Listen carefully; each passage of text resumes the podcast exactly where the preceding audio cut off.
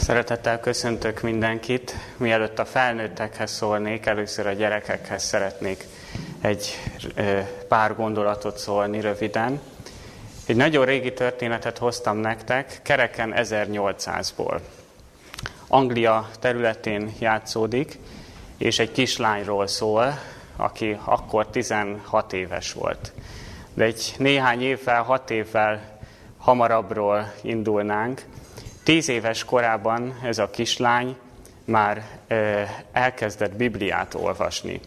Nyolc éves korában járhatott iskolába nagy örömére, helyben nem is volt iskola, és egy család támogatására volt szükség ahhoz, hogy a szomszéd faluba gyalog átjárhasson iskolába. És az itt szerzett tudást arra használta, hogy Bibliát olvashasson. Abban az időben a Biblia nem volt meg mindenkinek otthon a könyvespolcán, hanem ez egy nagyon drága dolog volt, és kevés volt ez a kiváltságos család, akinek saját Bibliája lehetett. Volt egy család, aki őt mentorálta is, hogy iskolába járhasson, és ők ajánlották föl, hogy ez a kis Méri, ha akar, akkor iskola után olvashassa náluk a Bibliát. És ő élt is ezzel a lehetőséggel 8 éves korától fogva. 10 éves korában azonban úgy döntött, hogy ő szeretne egy saját Bibliát. De ez egy körülbelül egy olyan kívánság volt annyi idősen, illetve abban az időben egy gyerektől, mintha ma azt mondaná egy tíz éves gyerek, hogy egy saját autót szeretne. De mégis hitte azt, hogy Isten segíthet neki abban, hogy Bibliához jusson. Szorgalmasan dolgozott ezért minden szabadidejében, földeken és ismerősöknél, kertben segített, fizikai munkát végzett. Nem tudta azonban, hogy mennyibe kerül egy biblia, úgyhogy hat évet várt, és hat év után úgy gondolta, hogy most már valószínűleg elég pénzt gyűlt össze ahhoz, hogy tudjon venni egy saját Bibliát. Elment a falujának a lelkészéhez, és kérdezte, hogy hol juthat Bibliához. Mondta, hogy leghamarabb kilenc órányi gyalog útra van egy olyan lelkész, akinek van lehetséges, hogy van eladó Bibliája. Volt már cipője ennek a kislánynak, de annyira féltette, hogy levette, és inkább mezitláb tette meg ezt a kilenc órányi utat, és odaállt ezért a Charles lelkész elé, és mondta, hogy hát itt a pénze, amit hat éve gyűjtött, és szeretne egy Bibliát. A lelkésznek azonban nem volt olyan Bibliája, amit a kislány érthetett volna, mert Velszi dialektusban beszélt, és hát el kellett szomorítsa, és mondta, hogy sajnos nem tud neki adni. Hát nagyon keservesen sírni kezdett ez a Méri, aki akkor már 16 éves volt, hogy hát minden munkája kárba veszett volna, és, és nem juthat Bibliához, ami az álma volt. És már majdnem elment, mikor eszébe jutott a lelkésznek, hogy hát van egy félretett könyv egy másik családnak a rendelése ez, és úgy döntött, hogy most ezt mégiscsak odaadja ennek a kislánynak. És hát nagyon boldog lett, ugye mondani sem kell, de nincs vége itt a történetnek. Ezt a Charles lelkészt annyira elgondolkoztatta ennek a kislánynak a, a, az esete, hogy ő ennyire akart Bibliát olvasni, ilyen fiatalon. Meg akarta ismerni Isten szavát, a Jóistent, hogy úgy gondolta, hogy egy közelgő konferencián, ahol ilyen vallásos iratok terjesztéséről volt szó, Angliában ő ezt feláll és elmondja ezt a történetet, ennek a Mary Jonesnak a történetét. Így is tett, és ennek hatására annyira megindította ezt a konferenciát, hogy elgondolkoztak rajta, hogy ennyire nincs Bibliájuk az embereknek, pedig vágynának arra, hogy olvashassák, hogy valamit tenni kell. És nem sokkal később, négy év kellett csak, 1804-ben létrejött a Brit és Külföldi Bibliatársulat, nem sokkal később pedig az Amerikai Bibliatársulat, aminek köszönhetjük azt, hogy mi ma kézben tarthatjuk a Bibliánkat. Ez a két Biblia társulat önkéntesek által terjesztette el az egész világon a Szentírást, de képzeljétek el, hogy ebből a kis történetből indult. Ennek az egyszerű, szegény családnak a történetéből, ahol ez a Mary Jones felnőtt, a Jóisten innen tudta elindítani ezt a nagy dolgot, hogy mindenkinek lett Bibliája. Igét szeretnék nektek olvasni, gyerekek, ezzel kapcsolatban 119. Zsoltár, 105. verse. Az én lábamnak szövétnek a te igéd, és ösvényemnek világossága. Hatalmas kincs a Biblia, ezt szerettem volna ma szívetekre helyezni. Köszönöm szépen a figyelmet. Isten tiszteltünk alapigéjét János evangéliuma negyedik fejezete fogja adni. Mai alkalommal a samáriai asszony történetét szeretném veletek közösen átgondolni. Ennek a történetnek a különlegessége, hogy egy folyton küzdködő, sok sebből vérző ember életét egyetlen beszélgetéssel Jézus hogyan, meg tudta, vált, hogyan tudta megváltoztatni. Mi volt a titok? Ugye az élő víz, amiről Jézus ebben a történetben bizonyságot tesz. A legtöbb vallásos ember nincs összeköttetésben ennek a forrásával, legalábbis nem folyamatosan. És azt is mondhatjuk, hogy még az advent népről sem mondható ez el, hiszen a laudíciai állapot pont ezt mutatja be, hogy Jézus az ajtón kívül van, nem az ajtón belül.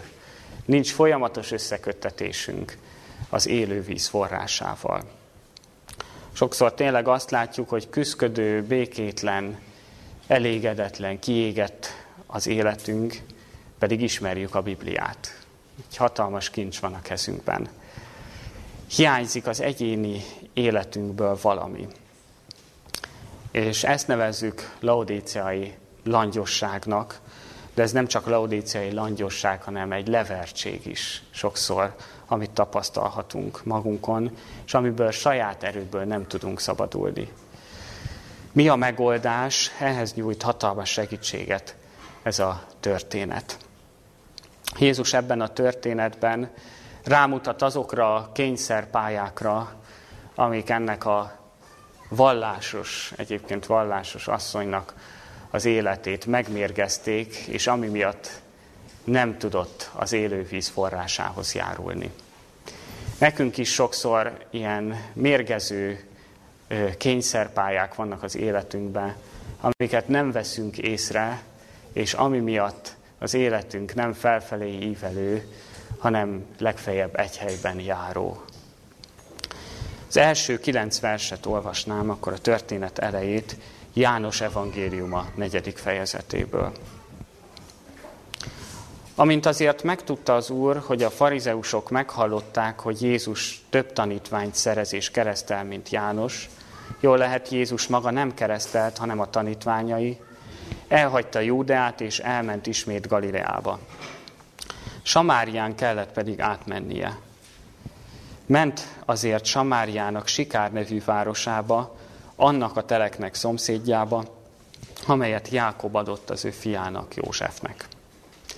Ott volt pedig a Jákob forrása. Jézus azért az utazástól elfáradva azon mód leült a forráshoz, mint egy hat óra volt. Jött egy samáriai asszony vizet meríteni, mondta néki Jézus, adj innom. Az ő tanítványai ugyanis elmentek a városba, hogy ennivalót vegyenek. Mondta azért néki a samáriai asszony, hogy kérhetsz inni zsidó létedre én tőlem, aki samáriai vagyok? Mert a zsidók nem barátkoznak a samáriaiakkal.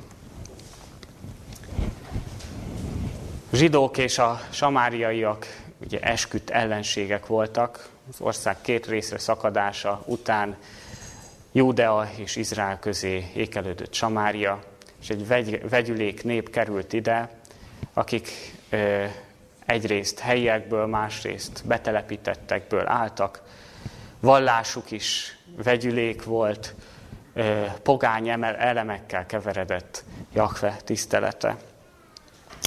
Éppen ebből kifolyólag a zsidók minden érintkezést kerültek a samáriaiakkal, csak a kereskedelmet engedélyezték a rabbik. Ezért olvassuk itt, hogy a tanítványok elmehettek ennivalót venni. És leültek egy kútnak a pereménél, ugye Sikár városa mellett, Jézus ott maradt, a tanítványok elmentek. Jézus ugye szomjas volt, ugye azt olvassuk, hogy 6 óra volt, ami nálunk déli 12 órát jelent, reggel 6-tól számították az időt a zsidók, és egy elég érdekes helyzet állt elő. Ugyanis Jézus éhesen és szomjasan ült a kút peremén, holott ő teremtette a vizeket, és ő teremtette a forrásokat is. Ki volt szolgáltatva másoknak emberi testben, mert nem volt se kötele, se korsója. És várnia kellett, amíg jön valaki. Ugye először nem volt ott senki. És jött ez a samáriai asszony, és Jézus az ő segítségére szorult. Nem csak egy teremtménye segítségére szorult, hanem egy samáriai segítségére is, egy asszony segítségére. Ugye a zsidóknál ez mind a három dolog ö, ö, hát nehezen elfogadható volt, ugye nem volt emancipáció sem, és hát a samáriaiak esküdt ellenségeik voltak. És mikor a kúthoz ért ez az asszony, mintha észre sem vette volna Jézust. Pedig a keleti emberek szent kötelességüknek tartották, hogy a szomjazó vándornak, a szomjazó utazónak vizet adjanak, és éppen ebből kifolyólag Isten ajándékának nevezték a vizet. Ugye majd akkor lesz érdekes, hogyha megnézzük, hogy Jézus is azt mondja, hogy ha ismernéd az Isten ajándékát. Tehát ez nem csak Jézus számára volt Isten ajándéka a víz, hanem általánosságban is annak tekintették. Az, elő, az előítélet, ami ebben az asszonyban jelen volt, ez volt az első olyan kényszerpálya vagy méregfog, ami elzárta az utat attól, hogy az élővíz forrásához juthasson. Figyeljük csak meg, hogy Jézus mit tett. Ugye két lehetősége lett volna, amire mi automatikusan gondolnánk, hát az asszony nem szólította meg, akkor ő sem szól hozzá. A másik lehetősége az lett volna, hogy hát ő, mint a világ mindenség teremtője és ura, aki teremtette a vizek forrásait, azonnal ezzel a tekintéllyel szólítja meg az asszonyt, hogy ha ismernéd az Isten ajándékát. De Jézus nem így tesz. Milyen alázat kellett ahhoz, hogy ő, mint a teremtő, egy teremtményétől szívességet kérjen. Ajánlhatott volna szívességet, megtehette volna, de nem ajánlott, mert akkor lehet, hogy visszautasították volna, de ezzel, hogy ő kért szívességet, ezzel ö, megdönthette ebben az asszonyban azt az előítéletet, ami, ami megmérgezte az életét. Ugye a zsidóknak ugyanígy szükségük volt arra, hogy az előítéleteket ledöntse bennük Jézus. Éppen ezért szólította meg az asszonyt, és mondta el az irgalmas samaritánus példázatát is. De most az asszonyban volt előítélet, és, és gondoljunk csak bele, hogy milyen lehetett ezt megtenni Jézusnak, mintha mi valami nagyon megvetett embertől kérnénk szívességet. Ugye kitől szoktunk szívességet kérni? Hát aki legalább egyenrangú velünk, vagy nálunk magasabb szinten van, hát attól kérünk szívességet. De, de Jézus itt egy társadalmilag megvetett embertől kért szívességet. Az asszony nagyon meglepődött, nem tudott mit kezdeni ezzel a megszólítással, hiszen ebben az isteni szeretet volt jelen, ebben az egy mondatban, hogy adj innom. Ugye meglepődött, hogy már is egy férfi ö, megszólítja, jár ráadásul zsidó, nem is fogta fel a kérdés tartalmát, csak az okát akarta tudni, hogy hogy kérhetsz tőlem inni samáriai léte, zsidó létedre. Ugye, tehát nem is fogta föl, hogy Jézus inni akar, hogy szomjas, majd a történet végén azt látjuk, hogy végül nem is kap inni, de mégis elindult valami ebben az asszonyban. És ez a meglepetés, és ez, hogy Jézus kihúzta ezt a méregfogat, az előítéletet, megnyitotta az ő szívét, hogy Jézus mást is mondjon neki. Sokszor nekünk is ez a problémánk, hogy ezért nem tudjuk ö, meghallani a Szentlélek hangját, ezért nem jutunk az élővíz forrásához, mert az előítéletek, amik jelen vannak bennünk, megmérgezik a lelki életünket. Mit mondott ezután Jézus ennek az asszonynak? Tizen, tizedik verstől a tizenötödik versig olvasom a folytatást. Felelt Jézus és mondta néki, ha ismernéd az Isten ajándékát, és hogy ki az, aki ezt mondja néked, adj innom, te kérted volna őt, és adott volna néked élő vizet. Mondta néki az asszony, Uram, nincs mivel merítened, és a kút mély. Hol vennéd tehát az élő vizet? Avagy nagyobb vagy te, ami atyánknál, Jákobnál, aki nékünk adta ezt a kutat, és ebből ivott ő is, a fiai is, és a jószága is? Felelt Jézus, és mondta néki, mindaz, aki ebből a vízből iszik, ismét megszomjúhozik. Valaki pedig abból a vízből iszik, amelyet én adok néki, soha örökké meg nem szomjúhozik, hanem a víz, amelyet én adok néki, örök életre buzgó víznek kútfeje lesz ő benne. Mondta néki az asszony, Uram, ad nékem azt a vizet, hogy meg ne szomjúhozzam, és ne jöjjek ide meríteni. Jézus, ahogy megszólította ezt az asszonyt, nagyon elgondolkodtató, ha ismernéd az Isten ajándékát.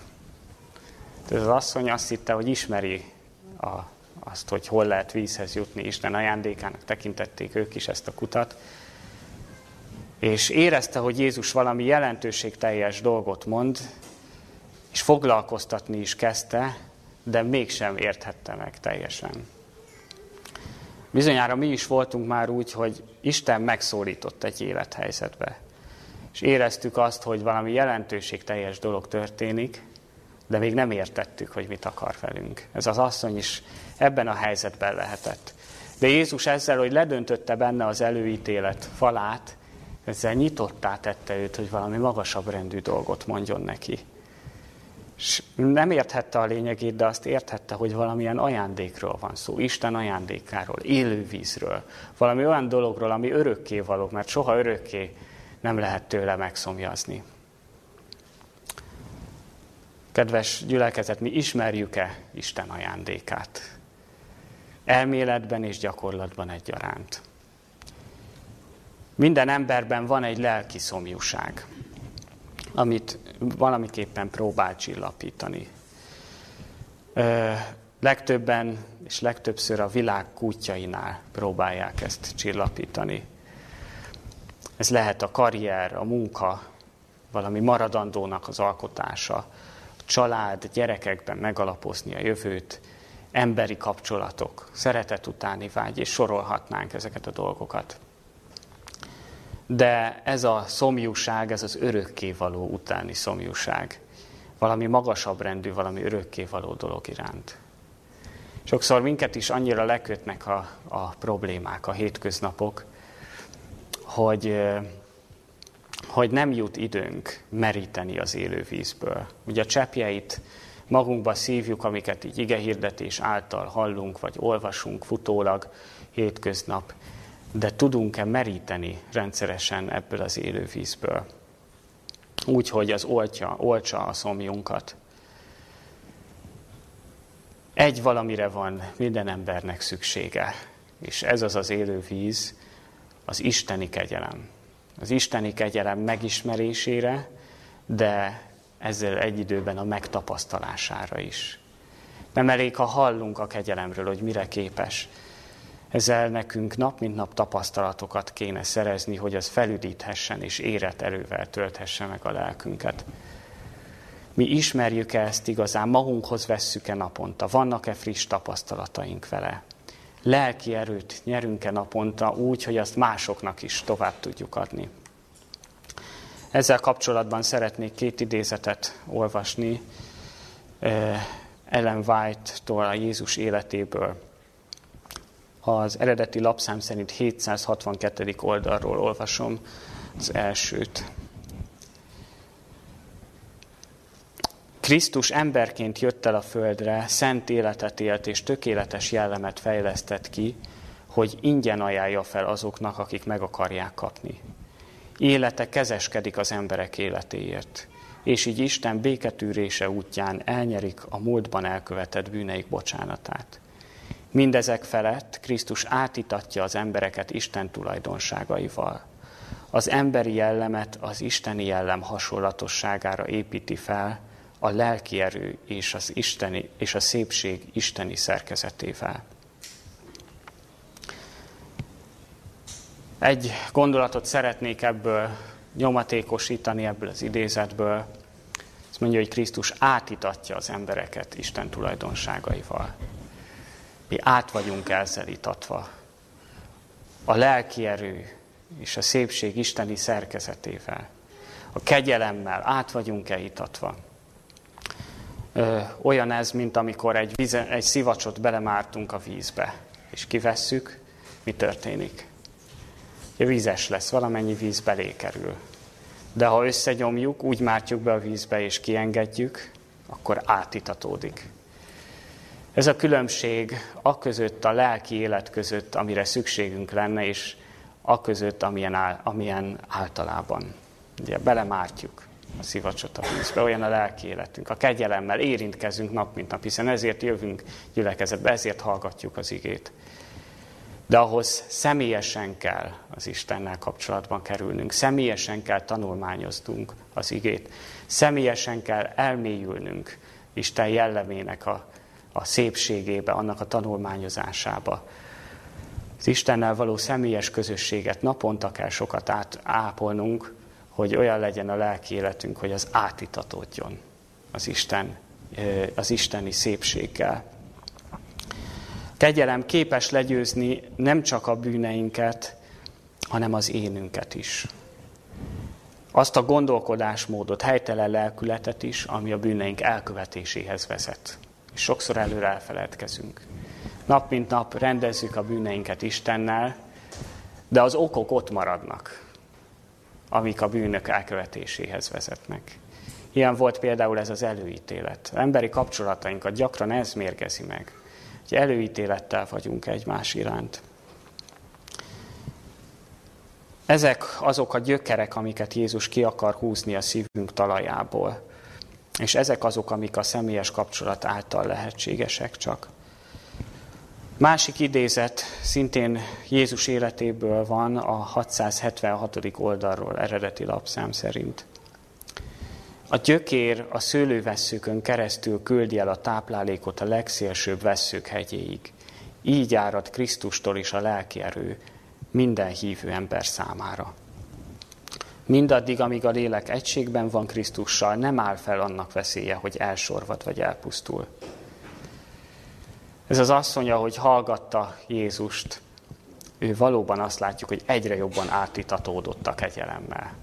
Mert Jézus kihúzta azokat a gyökereket, amik megmérgezték a szíve talaját, és egyre jobban át tudott itatódni ezzel a kegyelemmel. És nekünk is erre lenne szükségünk. Hiszen ez, ezek a kegyelem megtapasztalásai, ezek adják az olajat a lámpásainkban. Most, amikor az idők jeleit látjuk már körülöttünk kiteljesedni, erre van szükség, hogy gyűjtsük az olajat, és ez nem más, mint a hitáltali megigazulás tapasztalata, ugye a kegyelem megértése, megtapasztalása. Hit győzelmeket aratni. Hitáltal küzdeni az én ellen, győzni felette. Hitáltal megváltoztatni a gondolkodásmódunkat. Valaki vagy valami felől kitörni a megrögzött helytelen gondolkodási mintákból. Hitáltal változtatni a viszonyulásunkon mások iránt. Ez az, amit csak a kegyelem tud bennünk elvégezni, viszont ahhoz át kell vele itatódnunk. Az élő víz, erre van szükségünk. Így kell az élő vizet magunkhoz vennünk, és akkor a kegyelem fog munkálkodni nem csak bennünk, hanem általunk is. Nem nekünk kell megfeszíteni az erőnket onnantól fogva, hogy munkálkodjunk a kívülállók iránt és egymás iránt, hanem a kegyelem fog rajtunk keresztül munkálkodni, amit mi is megtapasztalunk és megértjük, és megértünk. Értjük-e, igénybe vesszük-e ezt a hatalmas ajándékot? Újra szeretném feltenni a kérdést, ismerjük-e így az Isten ajándékát? Így tapasztalatból. Vagy csak akkor igényeljük, mikor már süllyed a hajónk. Ugye akkor mindannyian fordulunk a kegyelem forrásához, akkor tudjuk, hova kell fordulni, és akkor szerzünk is tapasztalatokat. De erre lenne szükségünk, hogy ne csak akkor vegyük igénybe a kegyelmet, amikor baj van. És az a szomorú, hogy enélkül is lehet vallásos vagy adventista életet élni. Külső formákat meg lehet tartani, el lehet jönni gyülekezetbe. De a kegyelmet megtapasztalni, az élővizet magunkhoz vinni, az már személyes, az magunkhoz venni, az már személyes döntés. És erre van szüksége nem csak nekünk, hanem a közösségünk életének is, és a világnak is. Római levél 8. fejezetében azt olvassuk, hogy a teremtett világ sóvárogva várja Isten fiainak megjelenését. Kik az Isten fiai? Ugye ezt is olvashatjuk ott, hogy akiket Isten lelke vezérel, azok az Istennek fiai. Akikben munkálkodik a kegyelem folyamatosan. A kegyelemnek lelke. Erre vár a világ is ekkor hirdettetne a világnak az evangélium bizonyságul, hogyha a kegyelmet megtapasztaló és megélő emberekké válnánk, és ha ezzé fogunk válni.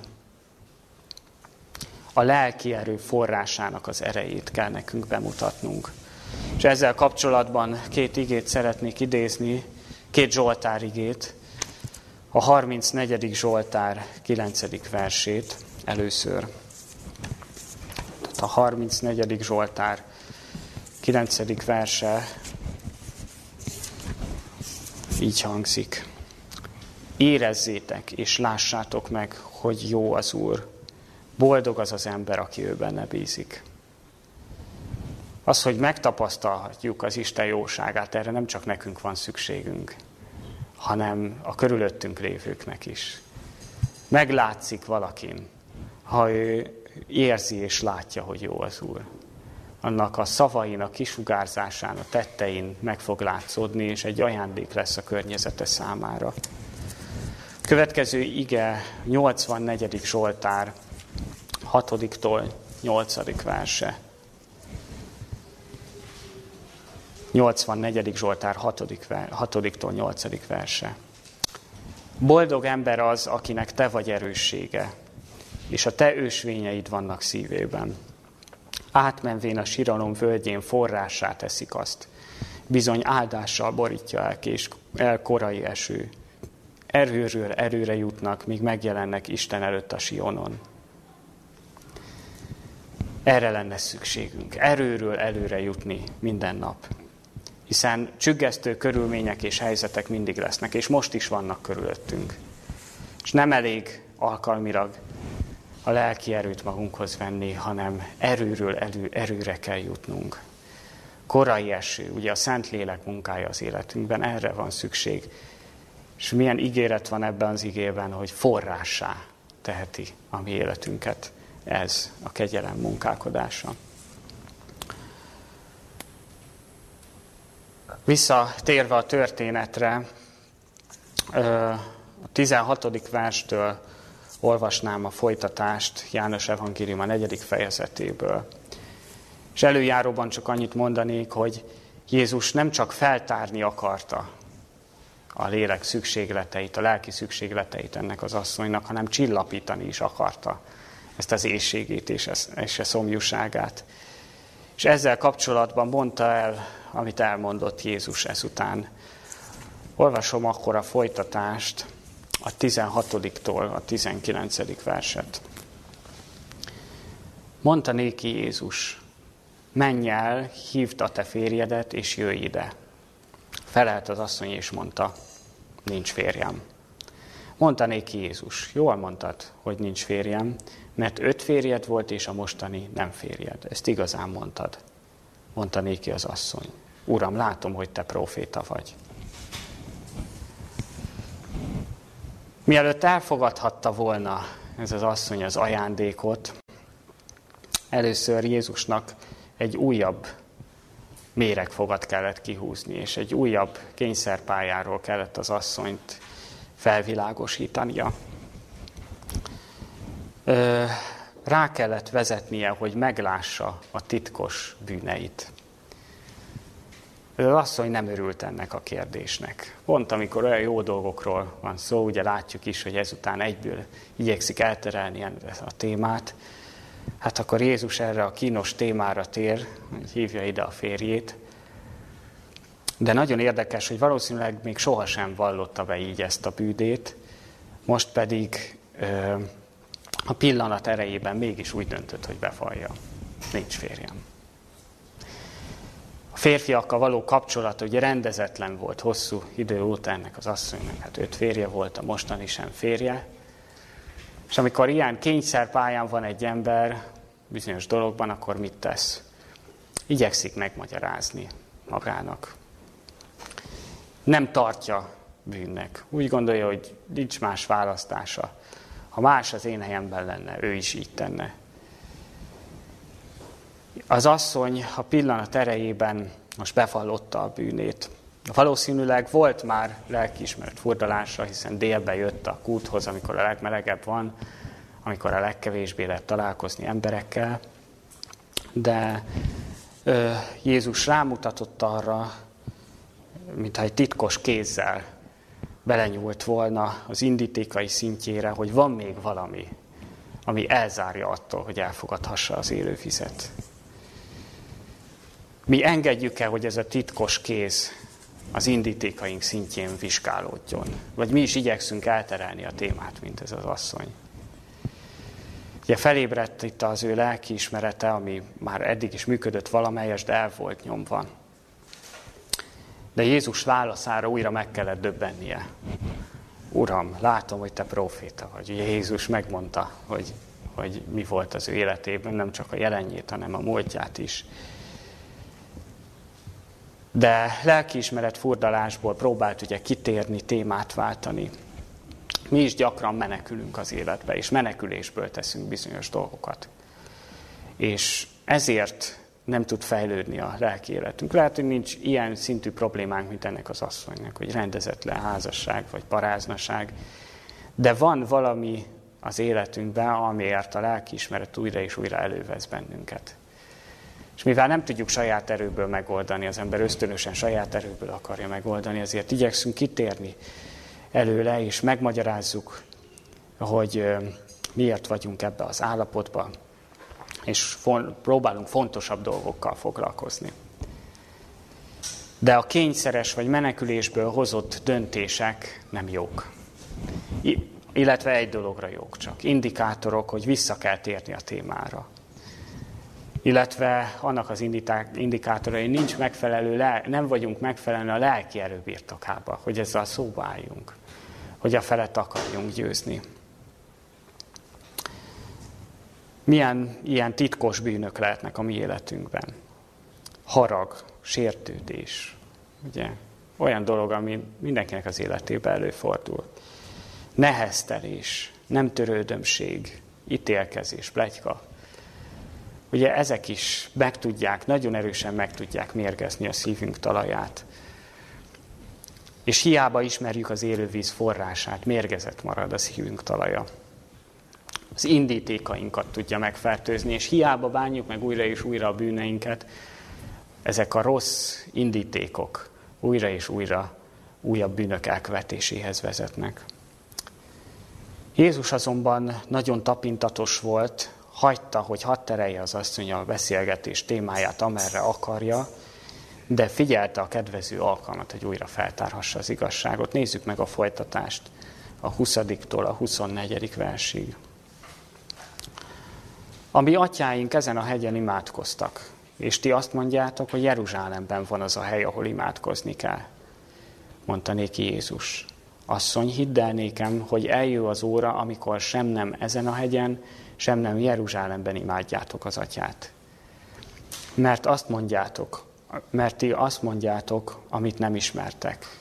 Mi azt imádjuk, amit ismerünk, mert az üdvösség a zsidók közül támadt. De eljön az óra, és az most van, amikor az igazi imádók lélekben és igazságban imádják az atyát. Mert az atya is ilyeneket keres az ő imádóiul. Az Isten lélek, és akik őt imádják, szükséges, hogy lélekben és igazságban imádják. Nagyon mély dolgokat mond el itt Jézus. De honnan indul ez az új téma? Ugye az asszony hirtelen témát vált. Ugye a férjeiről volt szó, és hát meglepődik Jézus válaszán, Uram, látom, hogy te proféta vagy, de azonnal belekezd egy újabb témába, ami atyáink ezen a hegyen imádkoztak. És ti azt mondjátok, hogy Jeruzsálemben kell imádkozni. Az Isten tisztelet helye állandó vita téma volt a zsidók és a samaritánusok között. Ugye Garizim hegye előttük volt, ugye Sikár városa mellett, és nekik ez volt a szent helyük. Ugye a bűneik miatt leigázták őket, és a bálványimádók vallása fokozatosan megfertőzte a samaritánusok vallását. Ehhez hozzá jött még az, hogy a templom újjáépítésében, amiben szerettek volna részt venni Esdrás idején, nem vehettek részt, és ezért egy rivális templomot építettek itt a Garizim hegyén. Később aztán ezt is lerombolták, és végül csak egy oltár maradt. De mégsem fogadták el, mégsem ismerték el Isten házának a Jeruzsálemi templomot. És ez volt az a vita kérdés, amit hirtelen az asszony bedobott ide, hogy elterelje a beszélgetés menetét. Ez a külsőségekről szólt. Nincsen nekünk is hasonló vita témáink. Mit, hogyan kell csinálni, hol kell csinálni, miért úgy, miért nem úgy. Ugye a vallásos dolgok külsőségei. Jézus elismerte, hogy Isten a zsidókra bízta az ő beszédjeit, beszédeit, hogy az üdvösség a zsidók közül támadt. Tehát Jézus elismerte azt az ő népéről, amit valóban el kellett ismerni. Ugyanakkor arra vágyott, hogy az asszony gondolatait a külsőségekről, a ceremóniákról egy magasabb perspektívába emelje, ezek fölé emelje, ezek fölé a vitakérdések fölé. És ezzel kapcsolatban is szeretnék egy gondolatot idézni a Jézus életéből.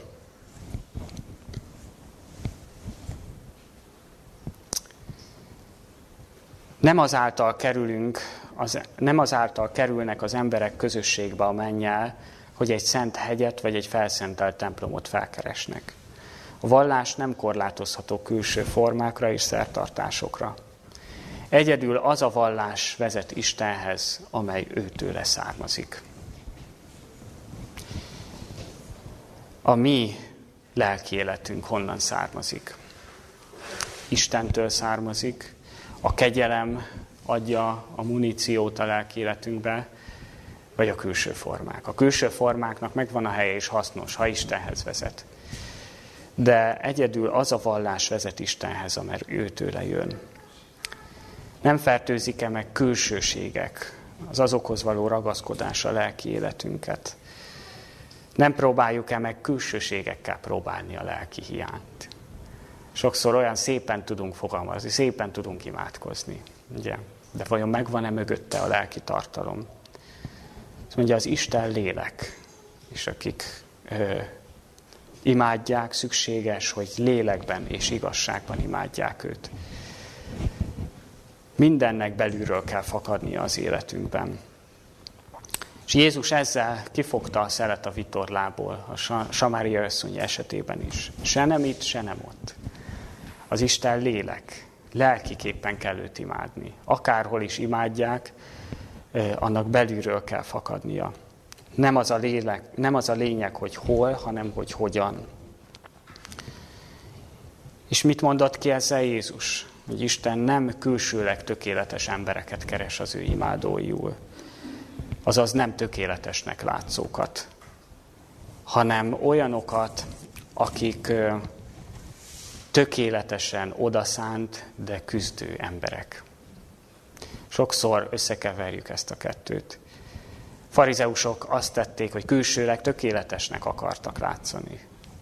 Ugye ez az állt mögötte, hogy tökéletesen mutassák be Istent és az ő törvényét. Tehát még egy jó szándék is volt mögötte. De teljes képmutatásba fulladt ez a dolog, a jó szándék. De nézzük csak meg a hithősöket, tökéletes emberek voltak. Elég nagy bűnöket követtek el. De, de mi volt az ő, miben állt az ő nagyságuk, amiért hithősöknek nevezzük őket. Tökéletesen odaszánt, küzdő emberek voltak.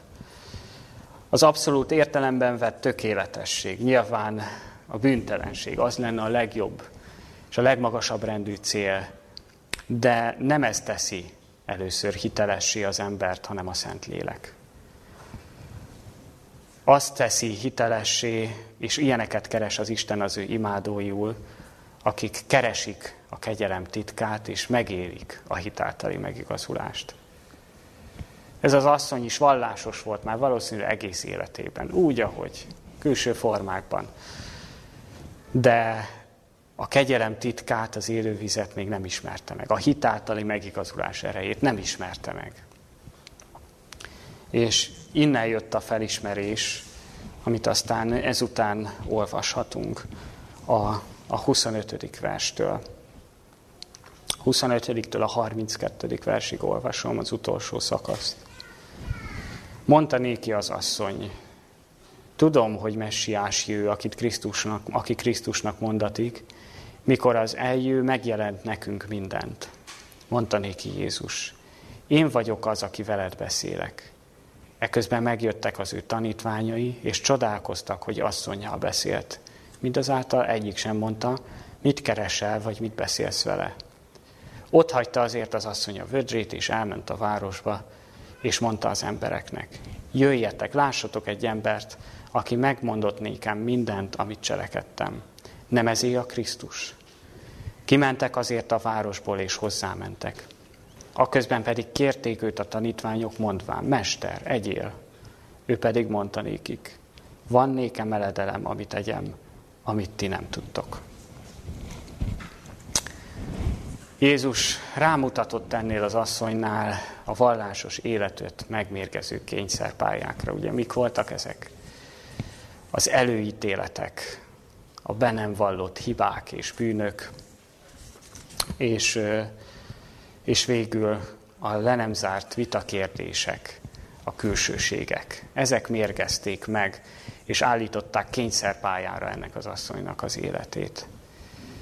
Rámutatott azokra a megrögzött dolgokra, amik nem csak neki, hanem sokaknak az életét megrekeztik, és egy helyben járást eredményeznek.